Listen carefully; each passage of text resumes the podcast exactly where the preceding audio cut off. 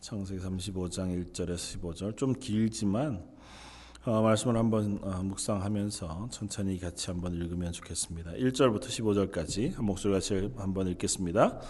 하나님이 야곱에게 이르시되 일어나 베델로 올라가서 거기 거주하며 내가 내 형 에서의 낯을 피하여 도망하던 때에 내게 나타났던 하나님께 거기서 제단을 쌓으라 하신지라 야곱이 이에 자기 집안 사람과 자기와 함께한 모든 자에게 이르되 너희 중에 있는 이방 신상들을 버리고 자신을 정결하게 하고 너희들의 의복을 바꾸어 입으라.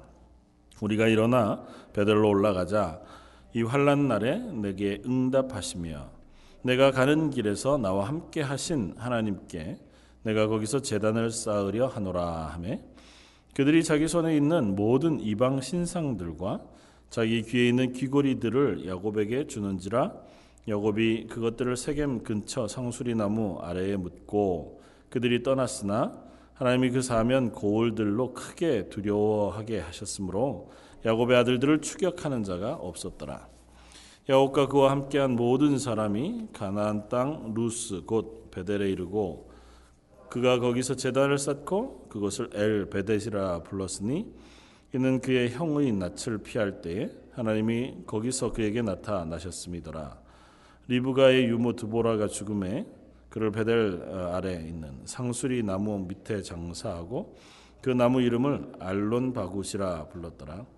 야곱이 바단 아람에서 돌아오매 하나님이 다시 야곱에게 나타나사 그에게 복을 주시고 하나님이 그에게 이르시되 내 이름이 야곱이지만은 내 이름을 다시는 야곱이라 부르지 않겠고 이스라엘이 내 이름이 되리라 하시고 그가 그의 이름을 이스라엘이라 부르시고 하나님이 그에게 이르시되 나는 전능한 하나님이라 생육하며 번성하라 한 백성과 백성들의 총회가 내게서 나오고 왕들이 내 허리에서 나오리라.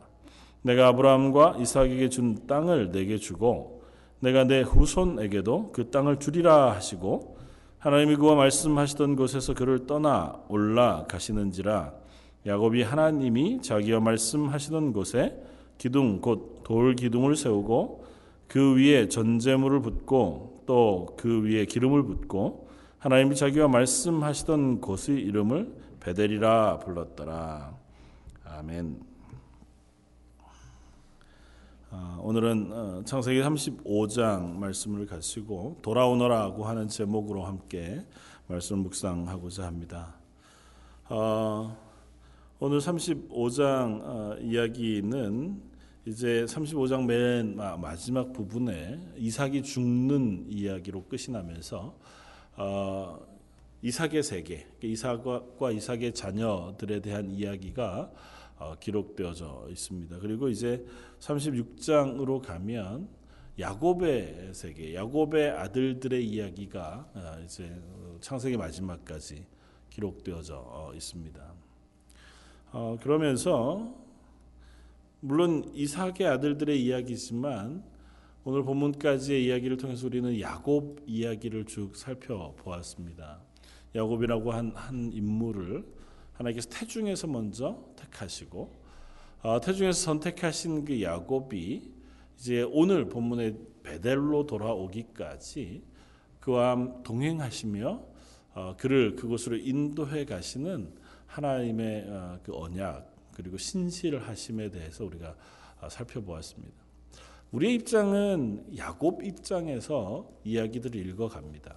그러니까 음, 야곱이 누군가를 어, 형과 아버지를 속이고 또 라반의 집으로 도주하고 도망간 그곳에서 아내들을 얻고 또 자식들을 낳고 그에서 외삼촌 라본 라반에게서 재물을 얻어서 어, 20여 년 만에 이제 고향으로 돌아오던 그 길가에서 어, 또 가장 큰 위기인 형 에서를 만나게 되고 그리고 지난주에 살펴보았던 그 에서가 떠나고 나서 정착한 숲꽃 그리고 세겜이라는 곳에서 어, 자기의 딸을로 인한 말할 수 없는 슬픈 어, 일을 당하게 되어지는 그리고 그것에 대한 복수로 자기 아들들이 세겜이라고 하는 성 전체를 초토화시켜 버리고 그 사람들을 죽여 버리는 그와 같은 어, 이야기들을 우리가 읽었습니다.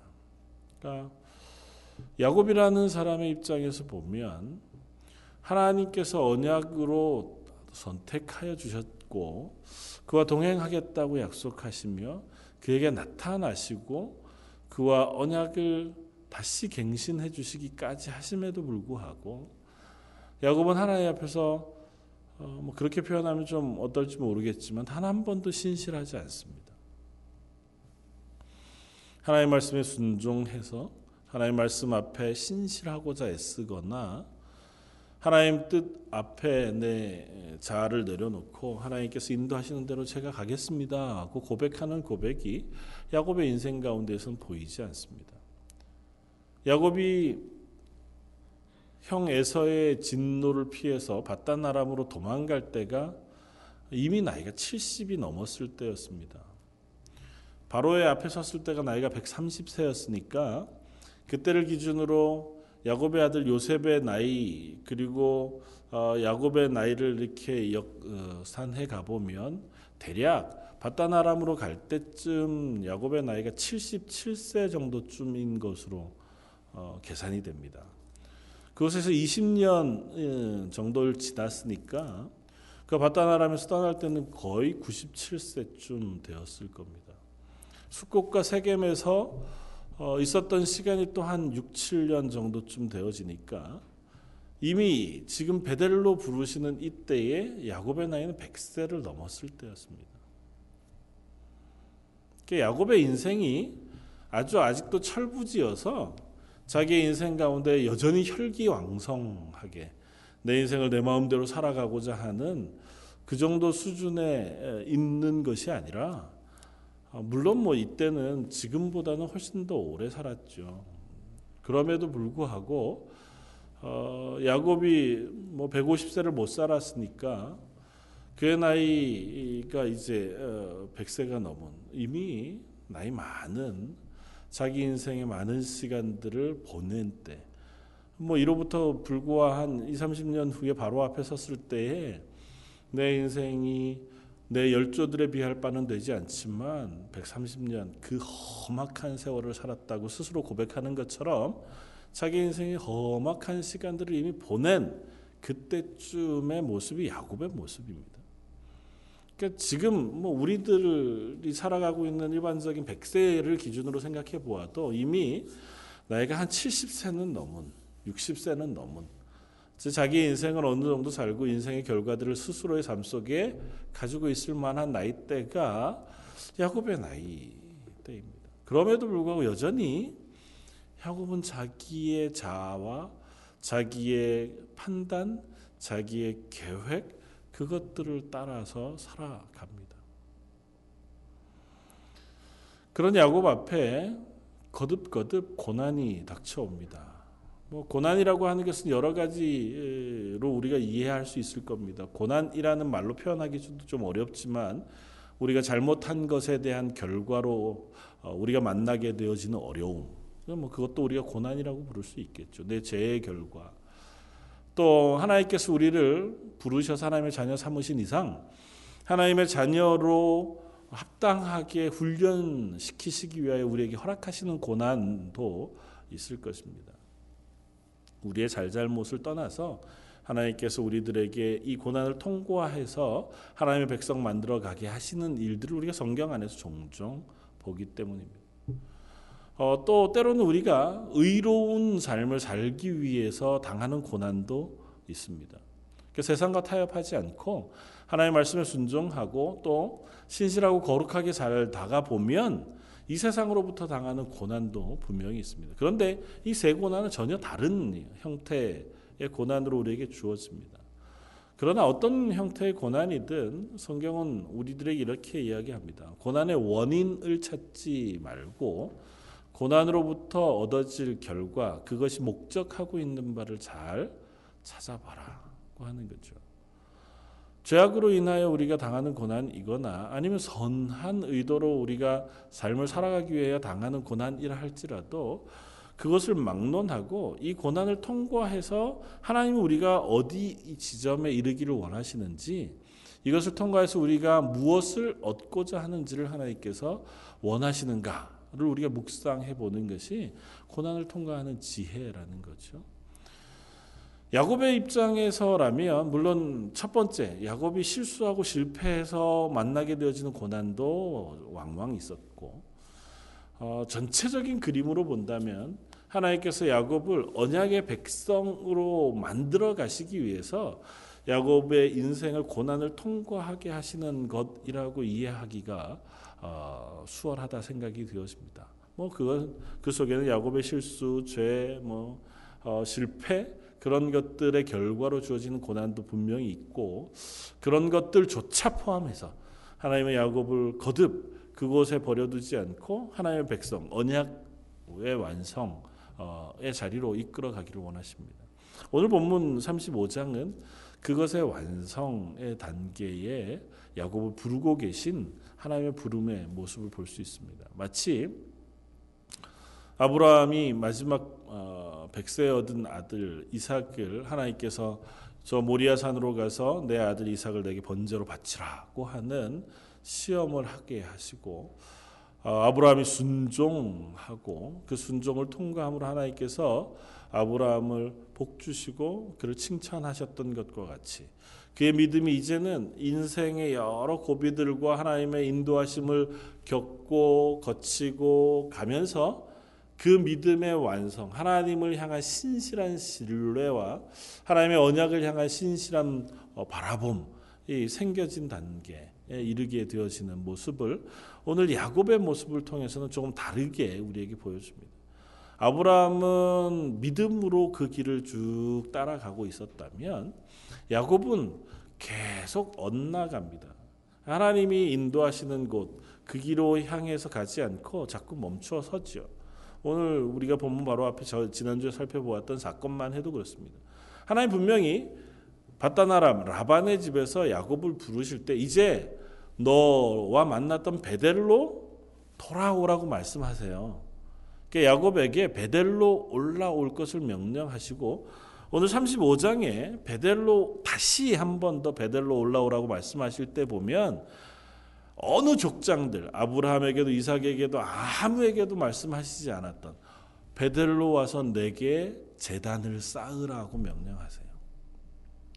그러니까 창세기 안에 하나님께서 직접 너는 내게 재단을 쌓고 예배하라고 요청하시는 경우는 이 야곱이 유일합니다.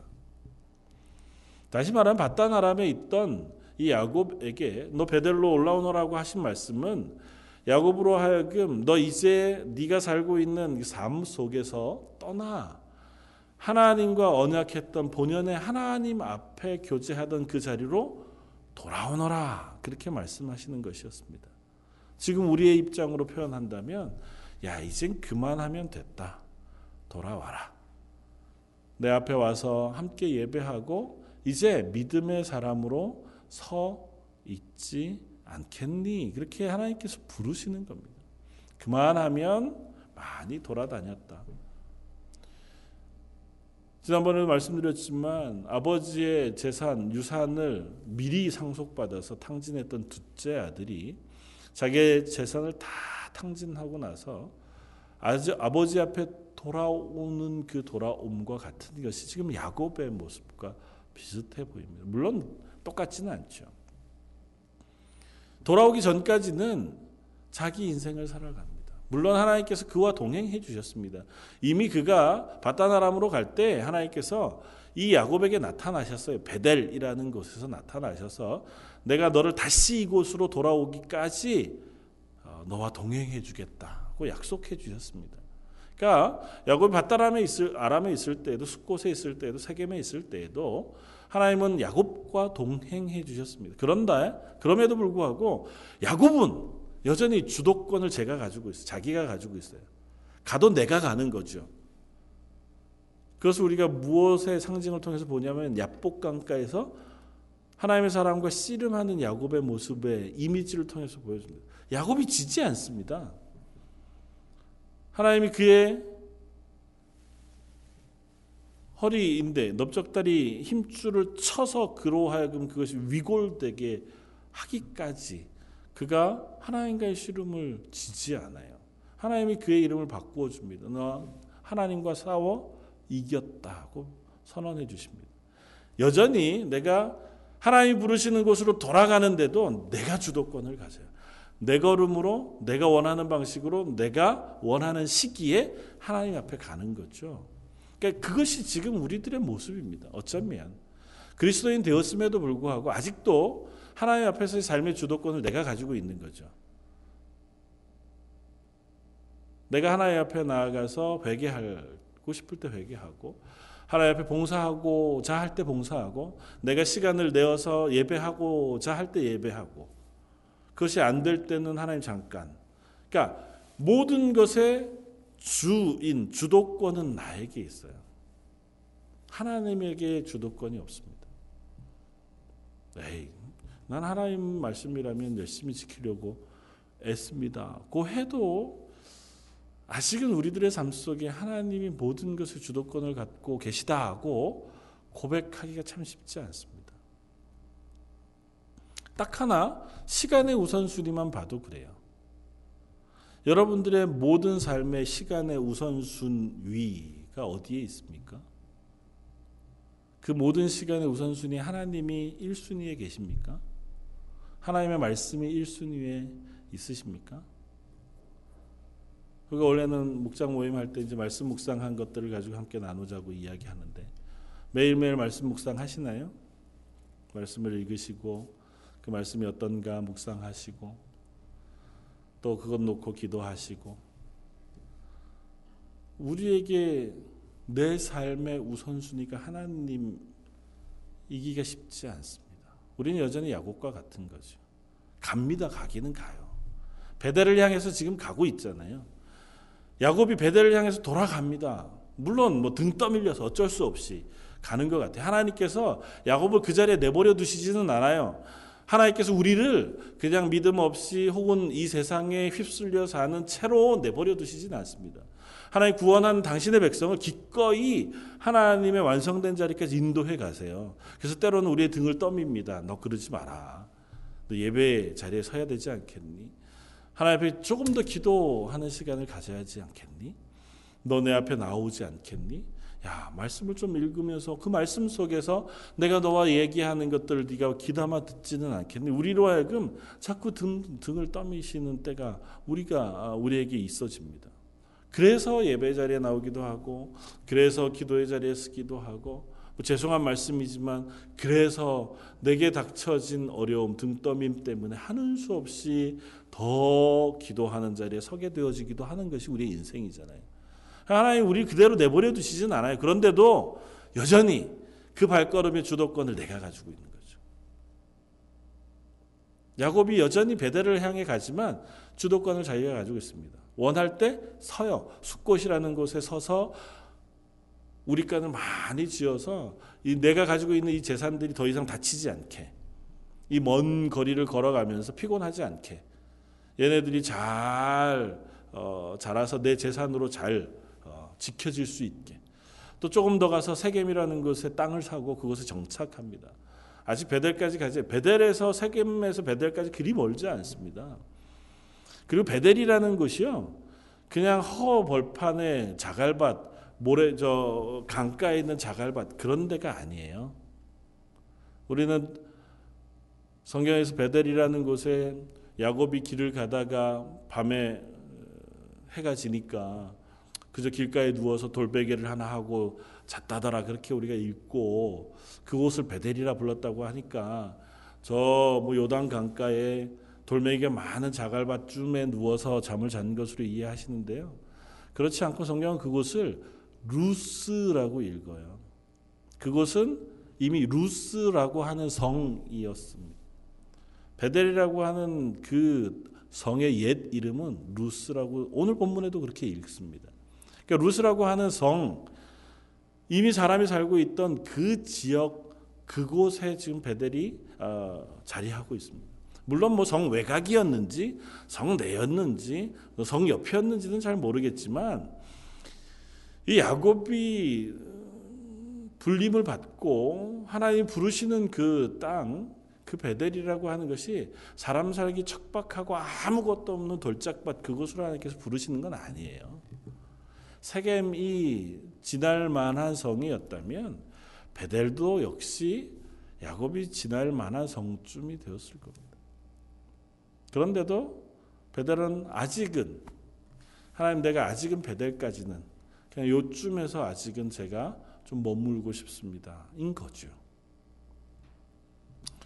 좀, 뭐, 좀 과장해서 표현하면, 하나님, 내가 신앙생활을 여기까지, 아직은, 조금 더 지나면, 제가 하나님 원하시는 만큼 열심히 할게요. 근데 아직은, 여기까지만 제가 하겠습니다. 여기도 이미 많이 왔잖아요. 이미 가나안 땅입니다.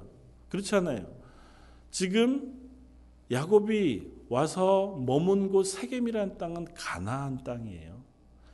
나중에 이스라엘 백성이 출애굽해서 이 가나안으로 들어왔을 때 하나님께서 그곳에서 정착히 하나님 앞에 언약을 갱신하던 땅인 세겜이었으니까 세겜은 굉장히 중요한 땅. 하나님 앞에서 이 가나안 땅. 이스라엘 백성 야곱과 언약하여 주시겠다고 약속하신 땅의 일부예요. 하나님 이쯤이면 됐지요. 그거죠. 하나님 부르신 곳 그곳 베델까지 말고 지금 요 정도까지면 어떻습니까? 하고 이야기하고 있는 이 야곱의 모습을 우리가 볼 수 있습니다. 그런데 그곳에서도 야곱이 고난을 당합니다. 지난주에 살펴보았던 것처럼 딸 디나의 사건으로 딸은 상처를 입고 그것에 대한 복수로 아들들은 하나님이 아브라함과 언약하시는 언약의 증표로 주셨던 할례를 이 세겜 백성을 죽이는 도구로 거짓 도구로 사용합니다.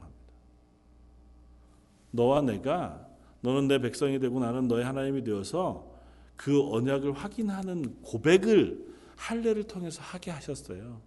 근데 그걸 이방 민족에게 요구하면서 이방 민족에게 그것을 요구하여 그 사람들을 죽이기 위한 그런 음모로 할례를 사용합니다. 그들의 머릿속에는 할례를 요구할 때 이것이 하나님이 우리와 언약하신 언약의 증표구나 하고 하는 그런 생각이 없습니다.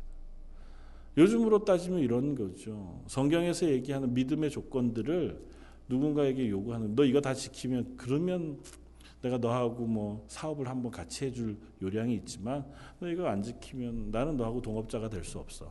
그런데 알고 보니까 그 조건을 이 사람이 도저히 만족시킬 수 없어서 그 사람을 떼어내고 그 사람들을 내가 착복하기 위한 방법으로 뭔가 이 성경적인 요구를 썼다. 이러면 참 말이 안 되는 거잖아요.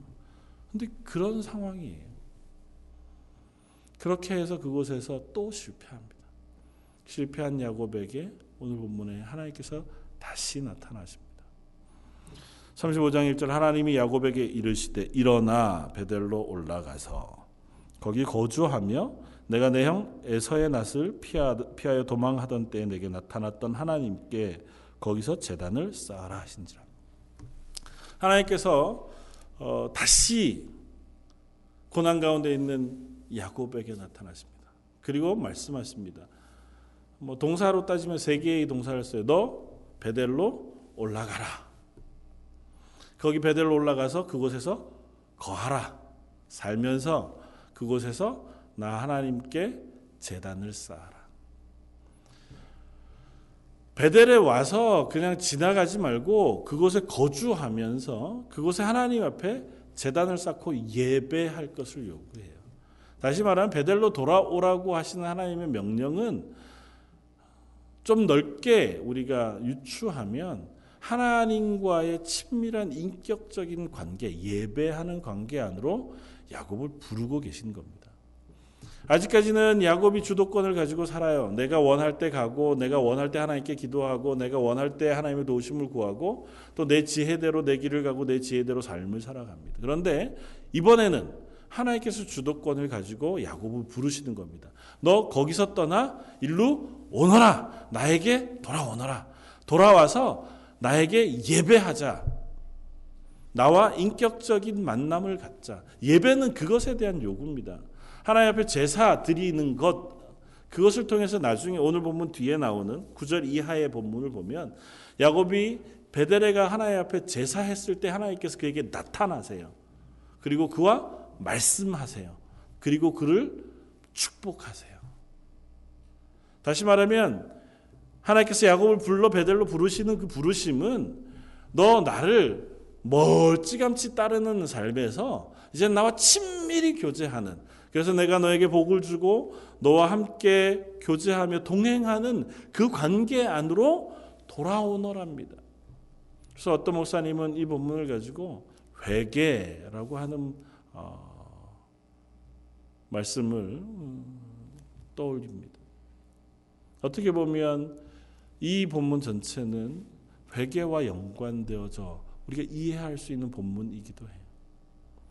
야곱에게 하나님께서 돌아오라고 명령하십니다. 그리고 그 명령에 야곱의 반응도 어, 우리가 세 개의 단어로 생각해 볼 수 있습니다. 2절 야곱이 이에 자기 집안 사람들과 자기와 함께한 모든 자에게 이르되 너희 중에 있는 이방 신상들을 버리고 자신을 정결하게 하고 너희들의 의복을 바꾸어 입으라. 하나님께서 야곱에게 베델로 올라와서 내게 재단을 쌓아라. 거기 거주하면 재단을 쌓아라 하고 말씀하시니까 거기에 반응합니다. 드디어 이제 하나님의 말씀에 순종하여 야곱이 반응합니다. 뭐라고 반응하냐면 온 집안 사람들에게 뭐라고 명령해요? 첫 번째는 집안에 있는 모든 우상의 신상을 다 버려라. 제해 버려라. 조금 강력하게 얘기하면 모든 것을 다 제거해라. 우리 속에 있는 모든 신상의 모든 물건들을 제거해라. 두 번째는 거룩하게, 정결하게 해라. 세 번째는 옷을 바꾸어 입어라. 회개의 모습을 보여줍니다. 이방 신상의 어떤 장신구들을 제거하는 문제는 그냥 단순하게 어, 뭐 귀걸이를 하고 뭐 목걸이를 했던 것들을 벗어 버리는 그러니까 그 지역 문화 속에서 우상 숭배하는 그 비슷한 모양의 장신구를 했던 것을 제해 버리는 게 아니에요. 바다나람에서 떠나올 때 야곱의 아내였던 라헬이 아버지 라반의 드라빔이라고 하는 우상을 훔쳐 가지고 옵니다. 그로부터 얼마 지나지 않았잖아요. 그러니까 다시 말하면 야곱의 가족은 여전히 하나님의 말씀을 따라서 베델을 올라가고 있지만 그의 삶은 우상을 섬기는 삶을 살고 있는 거예요. 두 가지 속에 같이 거하고 있는 거죠. 하나님의 말씀도 따르지만 세상의 우상도 여전히 섬깁니다. 내게 효험이 있다고 하는 부적들도 내 몸에 지니고 다니고 세상이 이것대로 하면 성공할 수 있다고 하는 방법도 따라서 사는 거죠. 그러면서 하나의 말씀도 내가 지킬만 할 때에 지키는 겁니다. 예배도 드리고 교회에 가서 어, 그리스도인으로 삶도 살지만 나머지 시간에는 이 세상이 따르는 수많은 방법들, 목표들, 때로는 미신들 그런 것들도 따라 사는 거죠. 하나님의 부르심 앞에 하나님의 인격적인 교제 앞에 조금 더 우리가 깊이 고백하면 베델에서 만난 하나님 하나님이 직접 현현하셔서 야곱과 만나셨습니다. 거룩하신 하나님이 야곱을 만났잖아요. 야곱이 다시 하나님을 만나기 위해서는 내 속의 죄를 제거해야 돼요. 스스로가 죄를 제거할 방법은 없으니까 하나님 앞에 내 죄를 회개해야 됩니다. 그래야 하나님 앞에 나아갈 수 있습니다. 그래서 이 야곱이 하나님 앞에 나아가기 위하여 내 속에 있는 모든 죄의 모습들을 제거해냅니다. 두 번째는 스스로를 정결케 해요. 정결하다고 하는 그 이 표현을 통해서 하나님 앞에 나아가기 위한 준비를 야곱과 야곱의 가족이 하고 있습니다. 그리고 옷을 바꾸어 입습니다. 옷을 바꿔 입는 게 무슨 의미가 있겠습니까? 그런데 옷을 바꿔 입는다고 하는 이 표현을 통해서 내 삶의 방식을 이제는 바꾸어 하나님께로 향하여 나아가는 모습을 만들어 간다는 것입니다. 그러니까 야곱과 야곱의 가족이 하나님 부르시는 베델로의 부르심 앞에 응답해서 이제는 내가 이 세상에서 즐기던 이 세상의 그 모든 죄악들로부터 나 스스로를 끊어내고 그것을 하나님 앞에 내 삶을 정결하게 가다듬고 그리고 내가 돌이켜 이 세상의 옷을 입고 살아가던 옛 사람을 벗고 하나님 앞에 새 사람을 입고 나아가겠다고 다짐하는. 모든 이들이 그것에 순종하고 3절 우리가 일어나 베델로 올라가자고 하는 그 야곱의 말을 따라서 모두가 베델로 올라갑니다.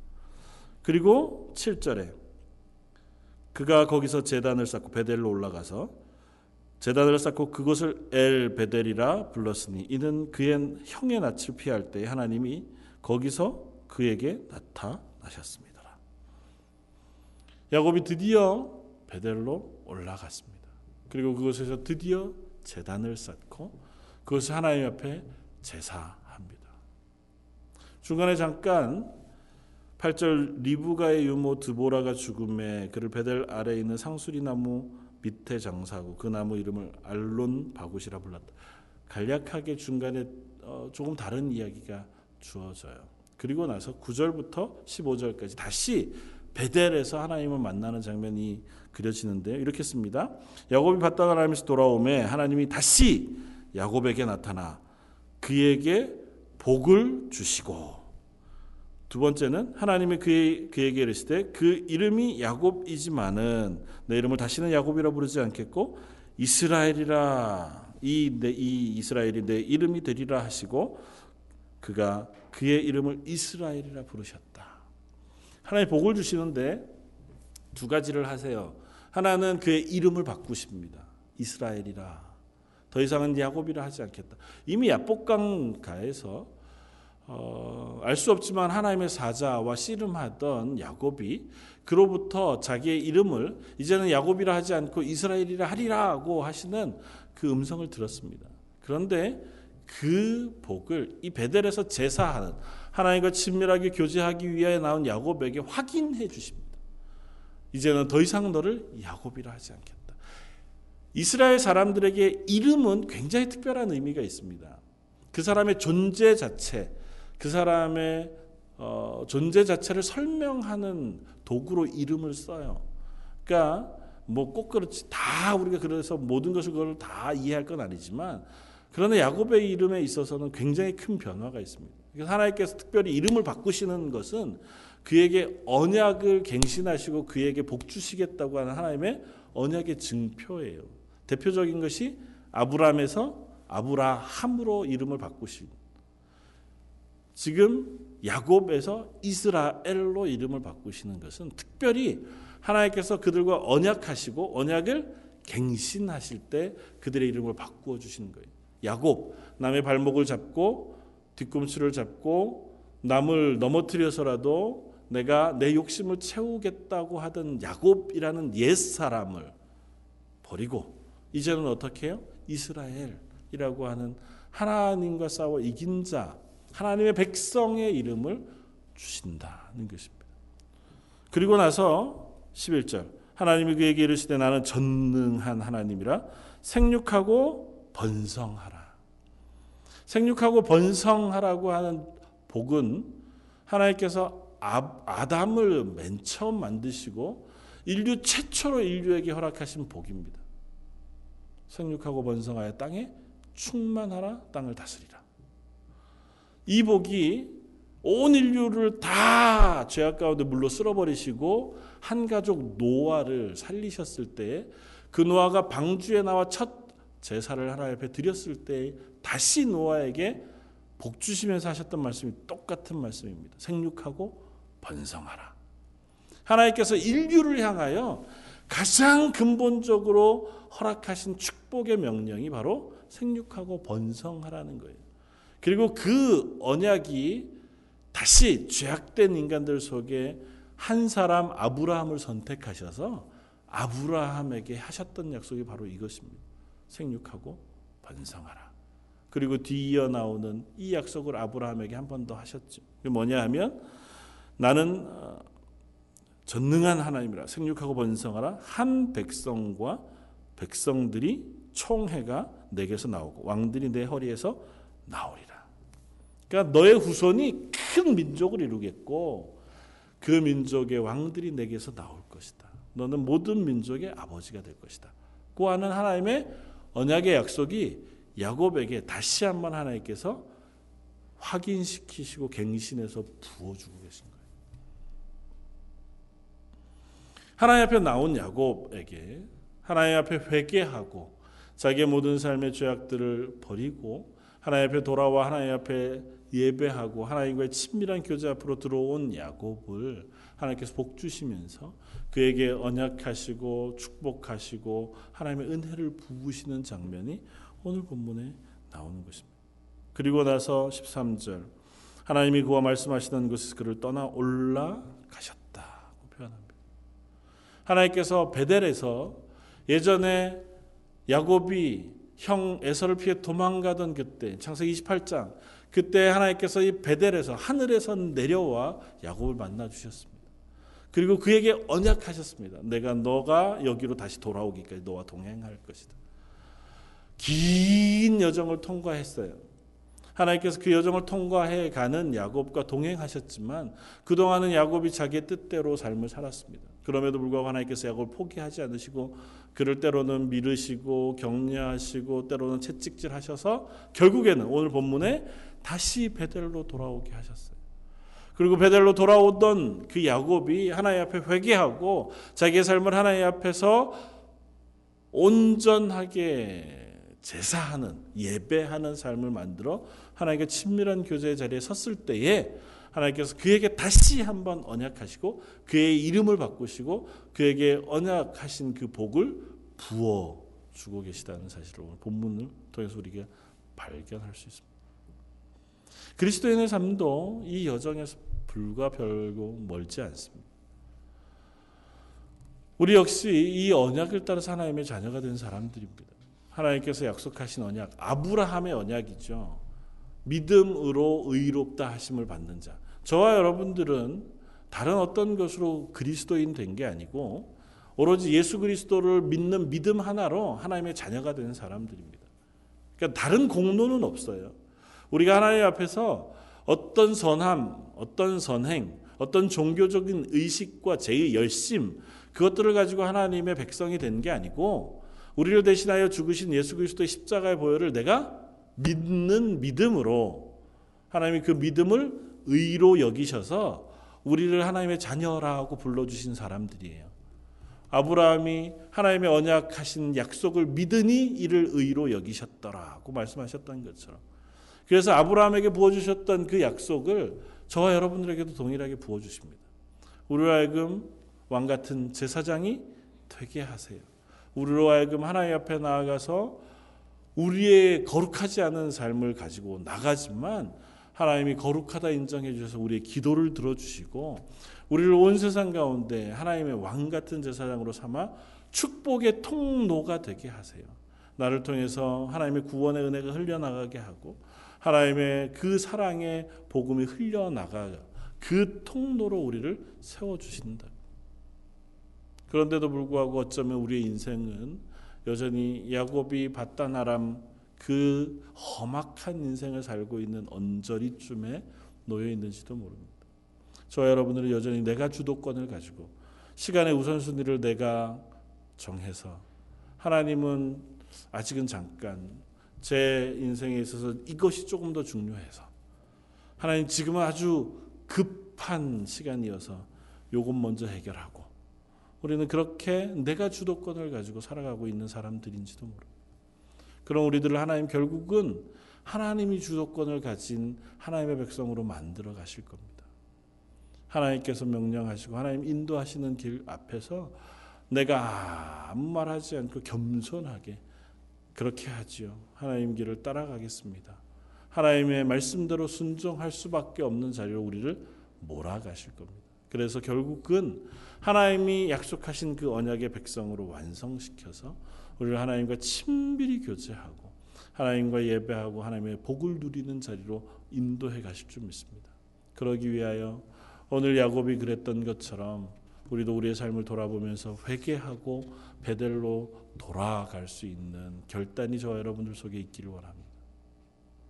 이 세상에 의지하던 것들, 혹은 내가 한 발 이렇게 걸쳐 놓고 있던 것들, 세상의 유혹과 욕심들, 아니면 이 세상에 죄악된 어떤 습관들, 그것들 저와 여러분들이 과감히 제해 버릴 필요가 있습니다. 그리고 나를 정결하게 하나님 말씀 앞에 세워놓고 그 다음에 하나님 앞에 신실하게 나아가 하나님의 도우심을 구하고 친밀하게 교제하는 자리에 기꺼이 나아서는 행동이 필요합니다. 아무리 했더라도 야곱이 베델로 올라가자고 말하고 그의 가족들과 함께 베델로 올라가지 않았다면 그는 그곳에서 만나시는 하나님을 만날 수 없었을 겁니다. 저와 여러분들이 결단하고 온 인생 전체가 하루아침에 바뀌지 않습니다. 그러나 조금씩 조금씩 하나님 내가 하나님 앞에 서기를 원합니다. 하나님 말씀 듣기를 원합니다. 하나님 말씀에 순종하기를 원합니다. 내 인생의 우선순위가 하나님의 말씀이기를 사모합니다고 하는 고백이 저 여러분들에게 있기를 원합니다. 그래서 조금씩 더 하나님의 은혜에 가까이 나아가는 저와 여러분들 되시기를 주님의 이름으로 부탁을 드립니다. 마치 기도 하겠습니다. 베델로 돌아오너라고 부르시는 부르심 앞에 미정미정 자기의 걸음으로 뒷걸음질 치고 옆으로 걸어가던 야곱을 결국은 베델로 부르셔서 그와 친밀히 교제하시고 그의 이름을 바꾸시며 그에게 복을 주신 하나님 이곳에 예배하는 하나님의 사람들 그들의 삶도 하나님께서 부르셨사오니 그들로 하여금 하나님과 친밀히 교제하는 자리에 서게 하여 주옵소서. 우리 속에 여전히 죄의 모습들이 있고 세상을 버타여 살아가는 발걸음들이 있습니다. 하나님 그것으로부터 우리 스스로가 벗어나 하나님을 예배하는 자리로 담대히 나아갈 수 있는 결단과 용기가 저희 속에 매일매일 새롭게 일어나게 하여 주옵소서. 그래서 런던 제일 장로교에 속한 하나님의 사람들 그들의 삶이 매일매일 하루하루 하나님의 은혜 앞에 나아가는 귀한 역사가 일어나게 하여 주옵소서. 오늘 말씀 예수님 이름으로 기도드립니다. 아멘.